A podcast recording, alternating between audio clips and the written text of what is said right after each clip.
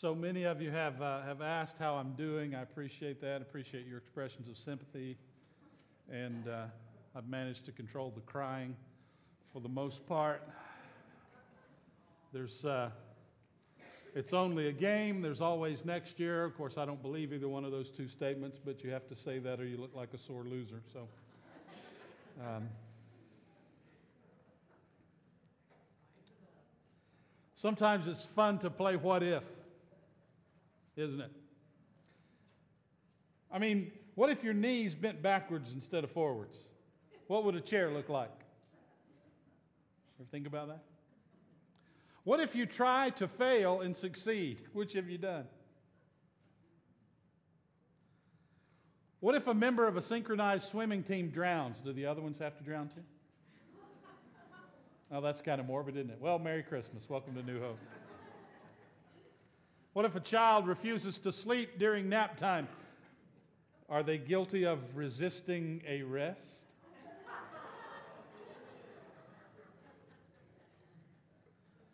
What if a bunch of cats jumped on top of each other? Is it still called a dog pile?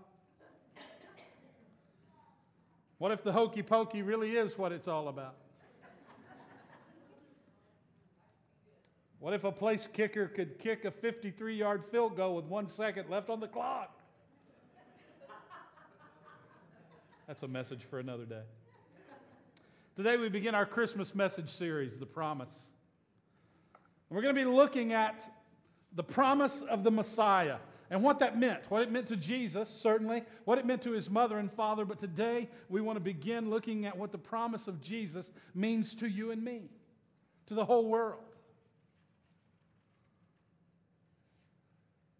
In John chapter 15, verse 22, Jesus invites us to consider a possibility, a, a, a what if and it's not even a whole verse, it's just a, it's just a fragment, it's just a portion of something Jesus said when he was talking about something else. But the words jump off the page and kind of grab us by the throat. Because in John, right in the middle of John 15 22, Jesus says, If I had not come, what if Jesus had not come to earth? What if he hadn't been born in Bethlehem? What if he never walked on water? What if he never made the blind to see, the deaf to hear, the mute to speak, the lame to walk? What if he had never spoken words that teach us and challenge us and lead us to God? What if he had never raised the dead? What if he had never gone to the cross? What if he never rose from the dead? What if he never sent his followers out into the world, where would we be? What kind of world would this be? How would things be different if Jesus had not come? We'll talk some more about that in a few moments. And Jesus says, If I had not come, like I said, the words kind of rattle us a little bit. They make us think, they make our minds go places that we don't want to go. So thank God He did. And history has been changed forever. I mean, think about it. Jesus walked on this earth for a little over 30 years, and everything is changed. His first coming, his birth, is so significant that just the moment of his birth splits time into two. And there's another verse that invites us to consider this timing of Jesus coming to earth. It's found in Galatians chapter 4 verse 4. Where the apostle Paul writes, "But when the right time came, God sent his son, born of woman, subject to the law." When the right time came, God sent his son. That phrase there, the right time, it's talking about something that's complete fully developed. They used it in agriculture to talk about fruit that was ripe and ready to be picked, uh, crops that were ready to be harvested.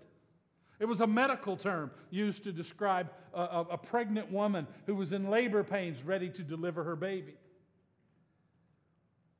It describes the moment in history when everything's in place.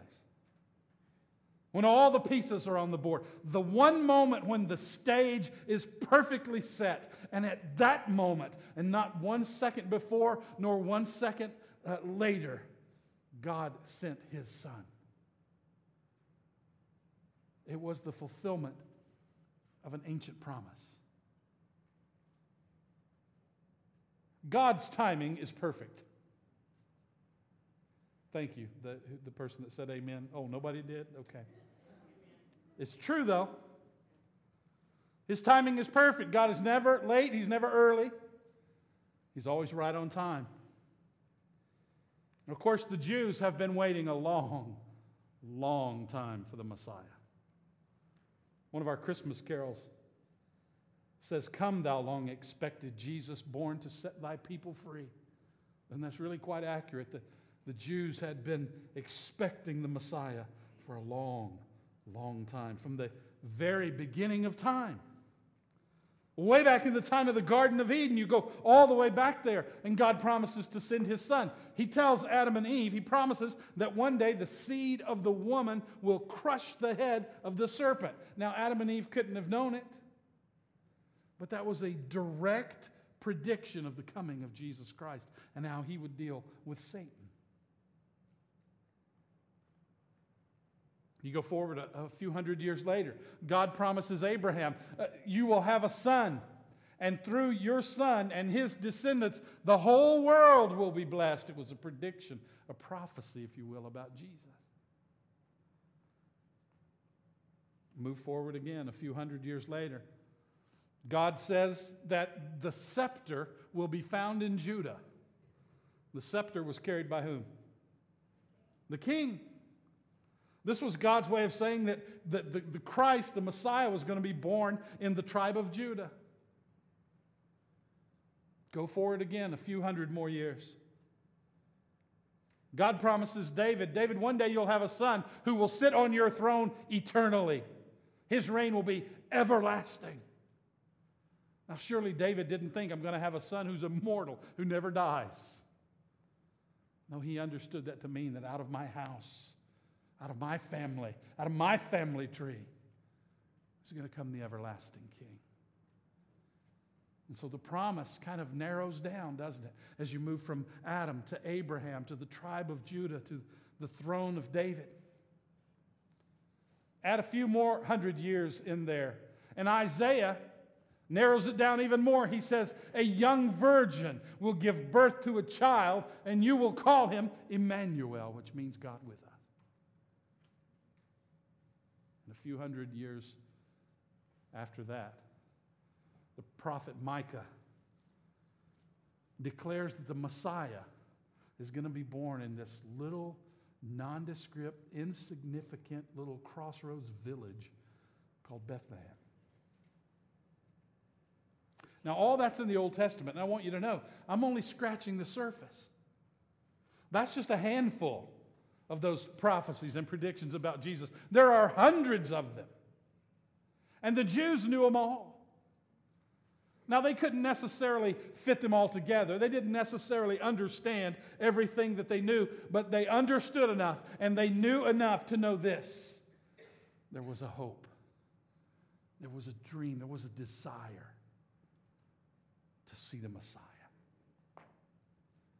A Jewish man prayed every day of his life that he would live long enough to see the Messiah. And that if he could not live long enough, that his sons or his children would live long enough to see the Messiah. He prayed it every day. The Old Testament comes to an end with the prophet Malachi. If you look at your Old Testament, it's the last book in the Old Testament. Malachi lived about 430 years before Jesus. And when he closed his book and finished it, there begins a period that the Bible scholars call the silent years, the 400 silent years, because in that time there is no prophet. There is no one speaking to the people from God. There is no one writing down scripture from God to his people. It's as if heaven goes silent. It's as if God forgets about his promises but he didn't. He was just waiting for the right time. See, when the right time came, God sent his son. And while he waited, he prepared. When Christ came, the earth was a prepared place. See, I believe that God uh, arranges events and uses people. And you see this when you step back into the perspective of history and look at what did we know about the world when Jesus was born? Well, we know several things. One, we know it, it was a time of peace. Janus was the Roman god of war. And whenever Rome was in battle somewhere in the world, the doors to the temple of Janus remained open. When Jesus was born, however, those doors were closed, had been for some time. It was only the second time in history they had been closed for any length of time because there was no war, no battle. It's known as the Pax Romana, the peace of Rome. Because they weren't at war, the Romans could focus on other things. Now, think about this. They could focus on building a system of roads all over the empire. They had a saying in the empire all roads lead to Rome, and that's exactly what they did during the Pax Romana. They built roads that led from Rome to every part of the empire all over the world. Roads that just a few years later, the followers of Jesus would use as they traveled all over the world preaching and teaching the gospel. It was during that time of peace that the Greek language was kind of instituted as the universal language throughout the empire. The subservient nations, the nations that had been taken over, all spoke their native languages, but they also spoke Greek. And they learned to read and write in Greek. Now, think about this our New Testament, the, beginning with the story of Jesus and then the story of the early church, is all written in the Greek language, a language everyone in the Roman Empire could understand. And it was only possible because they had resources to use to teach that instead of using them for war. God was preparing the world. It was a time of peace, it was a time of religious change. The Jews, for the very first time in history, during those 400 silent years, migrated to every part of the world. They had just kind of been concentrated there in, in what we call Palestine today, that, that part of the world, that region. But they went everywhere. They went everywhere the Roman Empire existed. And everywhere they went, they built synagogues. Now, the significance of that is that Christianity was born out of Judaism. The first Christians were Jews. And the early worship of the church was very similar to the worship in the synagogue. And plus, Paul, every time he went into a new city, guess where he went first? Went to the synagogue. He taught his own people, the Jews, the gospel there before he went on to teach the Gentiles. By the time Christ was born, there were Jews at every level of Roman society. There were very wealthy Jews. There were business, merchant class Jews. There were Jews who were slaves. They were at every level of Roman society. And, and the Gentiles, as the Jews traveled all over the known world, the Gentiles began to hear about the one God, the one true God of Israel. And so you step back and it's as if God has placed his chosen people in strategic positions to help move the gospel forward. And that's exactly what he did. Why was it needed? Because it was also a moral mess. It was just a mess. It's funny, really. The Roman Empire has produced the greatest artists, philosophers, educators, writers. This is the empire that has produced Aristotle and Socrates and Euripides and Aristophanes and Seneca and Cicero and Julius Caesar. Rome was the epicenter of the world's literature and poetry and music and architecture, home of the, the greatest military machine the world had ever known. And technological advances, they had water that came directly to their homes. That wasn't running water like you and I have.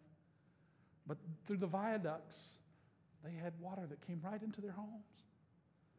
They had indoor toilets. never had a nation existed that had accomplished so much in literature, education, technology, and yet it wasn't enough. It, it, it, could not provide a meaning for life. It could not point the way to lasting significance. All of that could not answer the questions why am I here? What is my purpose? What is this life all about? There was nothing in all of that that could fill the God shaped hole that was inside every human heart. And so they needed a Savior because it was place of superstition and paganism and sexual immorality and murder and perversion and dishonesty and corruption and the worst kind of brutality. It was, in every sense of the word, a broken world, broken dreams, broken promises, broken homes, broken hearts. And God shined a light into that darkness from a little stable in that little nowhere town called Bethlehem. It was a time of fulfilled prophecy.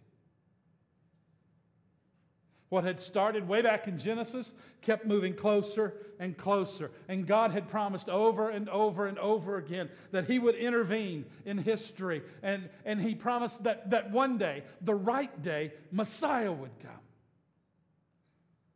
Like a funnel, prophecy kept narrowing things down. The promises kept getting more and more and more specific. And then it happened. Then the angel appeared to Zechariah, and then to Elizabeth, and then to Mary, and then to the shepherds. And then some wise men in the east saw a star, and they knew that the King of the Jews had been born. Prophecy had been fulfilled. God set the stage for the coming of Christ. And it happened just like He said. Not one minute before, not one minute too late. But when the right time came, God sent his son.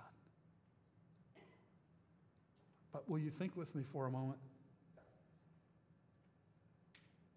What if Christ had never been born? How would the world be different? Just imagine for a moment that some cosmic hand has reached down into civilization and just completely erased Jesus Christ. He does not exist. Has erased Christian influence. That means that there are no libraries, no books, no encyclopedias anywhere that have any trace of him or his life. They're gone.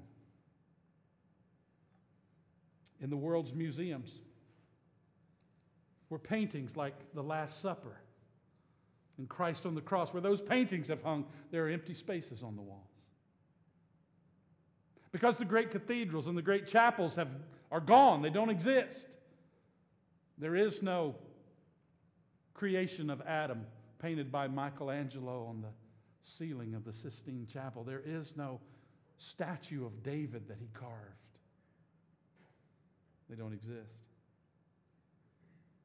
The New Testament does not exist, and neither do the writings or the works uh, of, of writers like Dante and Milton and John Bunyan and Max Lucado.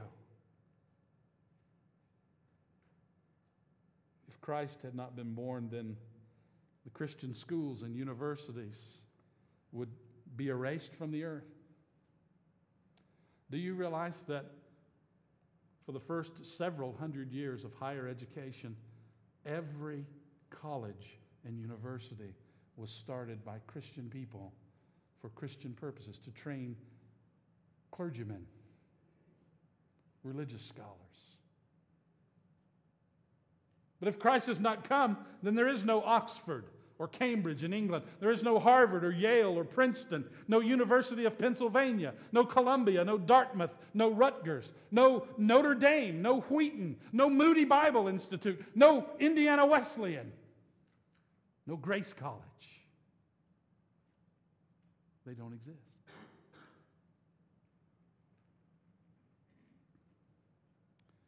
There would be no Methodist hospitals or Baptist hospitals or Lutheran hospitals or Catholic hospitals because there would be no Methodists or Baptists or Lutherans or Catholics.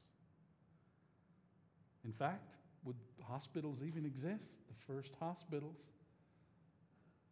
were started by Christians. There would have been no anti slavery movement, no civil rights movement, no Reverend Dr. Martin Luther King, no free public education.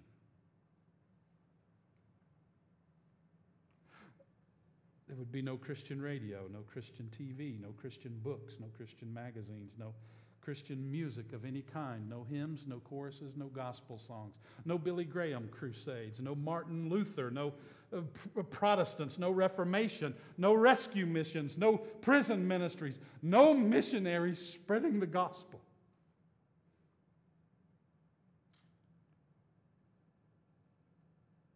There would be no Christian relief agencies helping hurting people all over the world. There would be no Samaritan's Purse, no World Vision, no Children's Ministry Fund, no Salvation Army, no Bible societies, no Youth for Christ, no Campus Crusade for Christ, no Fellowship of Christian Athletes, no YWAM, no YMCA, no Habitat for Humanity no Christian colleges or seminaries or Bible correspondence schools, no Christian doctors or Christian lawyers or Christian dentists, no Christian businessmen and women giving, donating their time and their resources to the kingdom of God. There would be no Christmas carols, no Operation Christmas Child, no little children singing away in a manger, no little drummer boy, no I'll be home for Christmas, no Christmas program. No Rudolph. No Frosty. No Ralphie with his Daisy Red Ryder range model air rifle with a compass in the stock and this thing that tells time. No Santa Claus because he was St. Nicholas before he became Santa Claus, and there would be no saints. No churches anywhere if he had not come. No, no Flora Methodist, no First Christian, no Flora Presbyterian, no Living Faith Church of the Brethren, no First Baptist, no Valley View, no New Hope Community Church. We wouldn't be here. There would be no building, no people, no staff, no worship, no children's ministry, no sanctuary, no sermon. We would have nothing to preach about.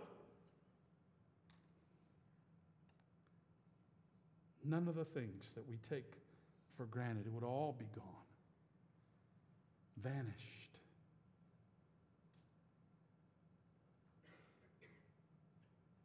You think you were upset to discover Santa Claus wasn't real? It gets much worse. If Christ had not been born, the promises of God are still unfulfilled. The world would still be in darkness. There would be no bridge across that gulf of separation because of sin between us and God. If Christ had not been born, we would never know that God is love. There would be no gospel to believe. There would be no Christmas, no Easter, no Thanksgiving, no pilgrims seeking religious freedom. Would our nation even exist? There would be no St. Valentine's Day.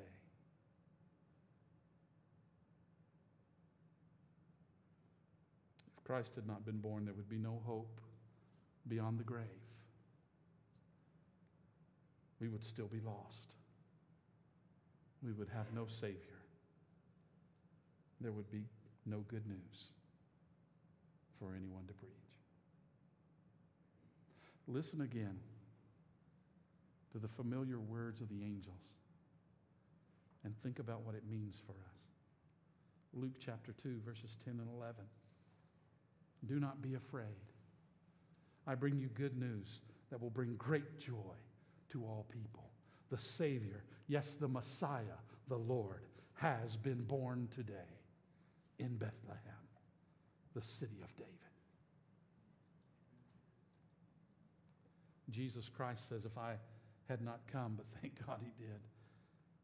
When the right time came, God sent his son. And we have an assurance of provision. An assurance of provision. God is sovereign. That means he rules over everything. That means that he rules over the affairs of men and nations. That, mean that, that means that God can and does raise up one ruler and take another down. He controls the entire course of human history, preparing the world for his son to arrive. You see, with God, there's no such thing as fate or coincidence or luck or karma. For God's sake, I wish Christians would strike the word karma out of their vocabulary. Folks, that is a pagan concept. There is nothing Christian, remotely Christian about it. With God, there is no karma. Guess what? If there was karma with God, every one of us would be going to hell.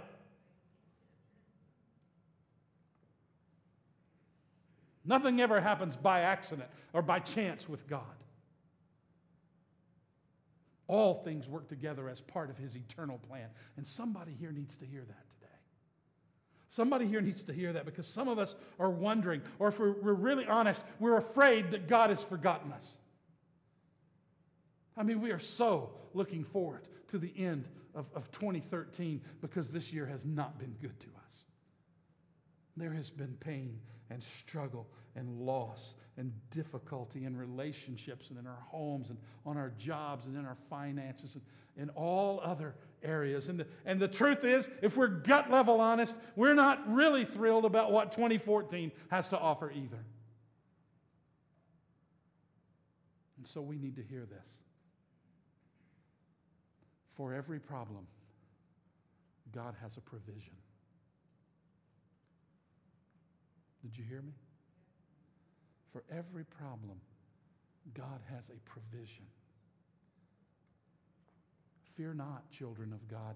His timing is perfect. When the right time came, God sent his son. And when the right time comes, he will keep all of his promises to you and me. Jesus came to earth at precisely the right time, not a second too early, not a second late. And so, do you realize that that means that the first Christian miracle took place long before Bethlehem? Over century after century after century after century, God prepared the world for the coming of His Son. And I'll tell you what else it means. It means that whatever miracle or deliverance or help we need has been moving our direction since the creation of the world.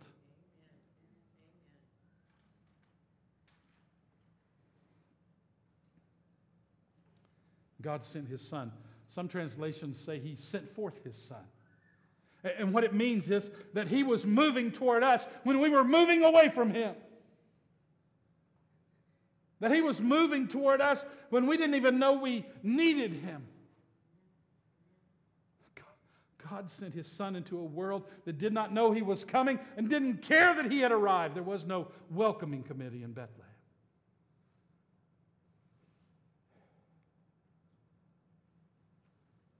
I read this week about a man who was trying to turn his life around and go in a new direction. And that's admirable. Uh, but he said something that caught my ear. He, he said he was hoping that God would meet him halfway. And I think, you know, by that he meant that, that he'd taken some positive steps and he was hoping that, that God had taken some steps and maybe they'd meet somewhere in the middle. And as soon as I heard that, I thought, no. No, no, no, no. It doesn't work that way. That's not how it is. It's not that, that, you know, we have to take a step and then God takes a step. And then God's like, okay, what are you going to do? And we got to take another step and then He takes a step. That's not how it is. It's not even that we take one step and God takes 99 or a thousand.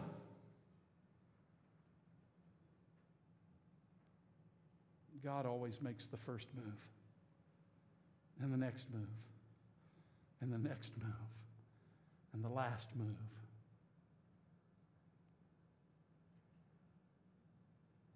Because God sent his son. He sent his son. He sent his son to where we are. God meets us where we are, no matter where that is. Say, I don't, it doesn't matter. I'm not trying to minimize anything anybody's going through, but it doesn't matter what mess we've gotten ourselves into, or what bad situation that we find ourselves in, or what series of, of bad decisions and wrong choices got us to the place where we're at. God meets us right where we are. And you know what? God doesn't say, climb up here. You got to work for it. No, He comes down to where we are. And He lifts us up to where He is. But why?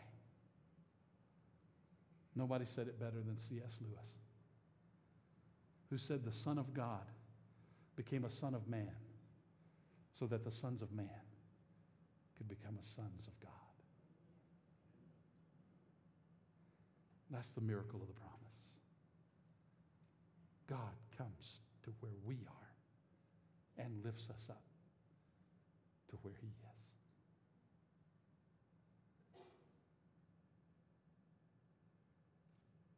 Have you thought about where you would be if Jesus Christ had never come to earth? Have you ever thought about where you would be, how your life would be different if Jesus had not been born? I challenge you to do that. Now, between Christmas, will you think about that? Think about how your life would be different if Christ had not been born.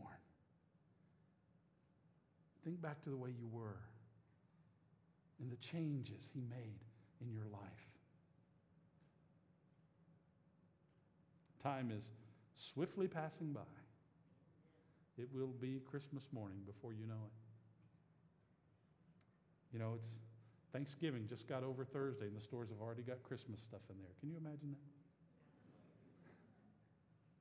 But soon it'll be Christmas Day, and we'll gather with our families and we'll open gifts and we'll eat a virtual carbon copy of the meal that we ate on Thursday and for which some of us is not fully digested yet. And God has a Christmas gift for us. Not one wrapped in pretty paper and bows, but one wrapped in swaddling clothes, lying in a manger. The gift of his son. For you and for me, it's still there. Do you hear me? It's still there. Again, I don't, I don't care what you've done. I don't care where you are. I don't care what just the circumstances are. That gift is still there. And it's yours, it's mine to personally receive. And the truth is, Christmas, we will not enjoy Christmas until we can look the Father in the face and say, I believe and I receive the gift you have for me.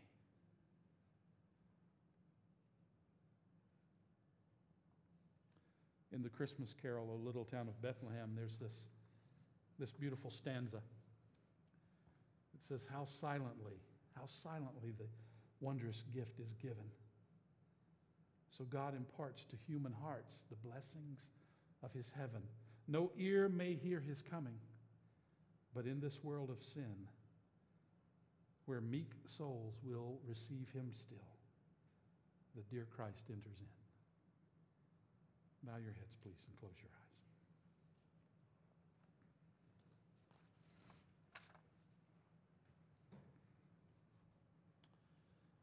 Father God, we're thankful. We're excited and thankful. Because of your promise. Because of the promise, God, that was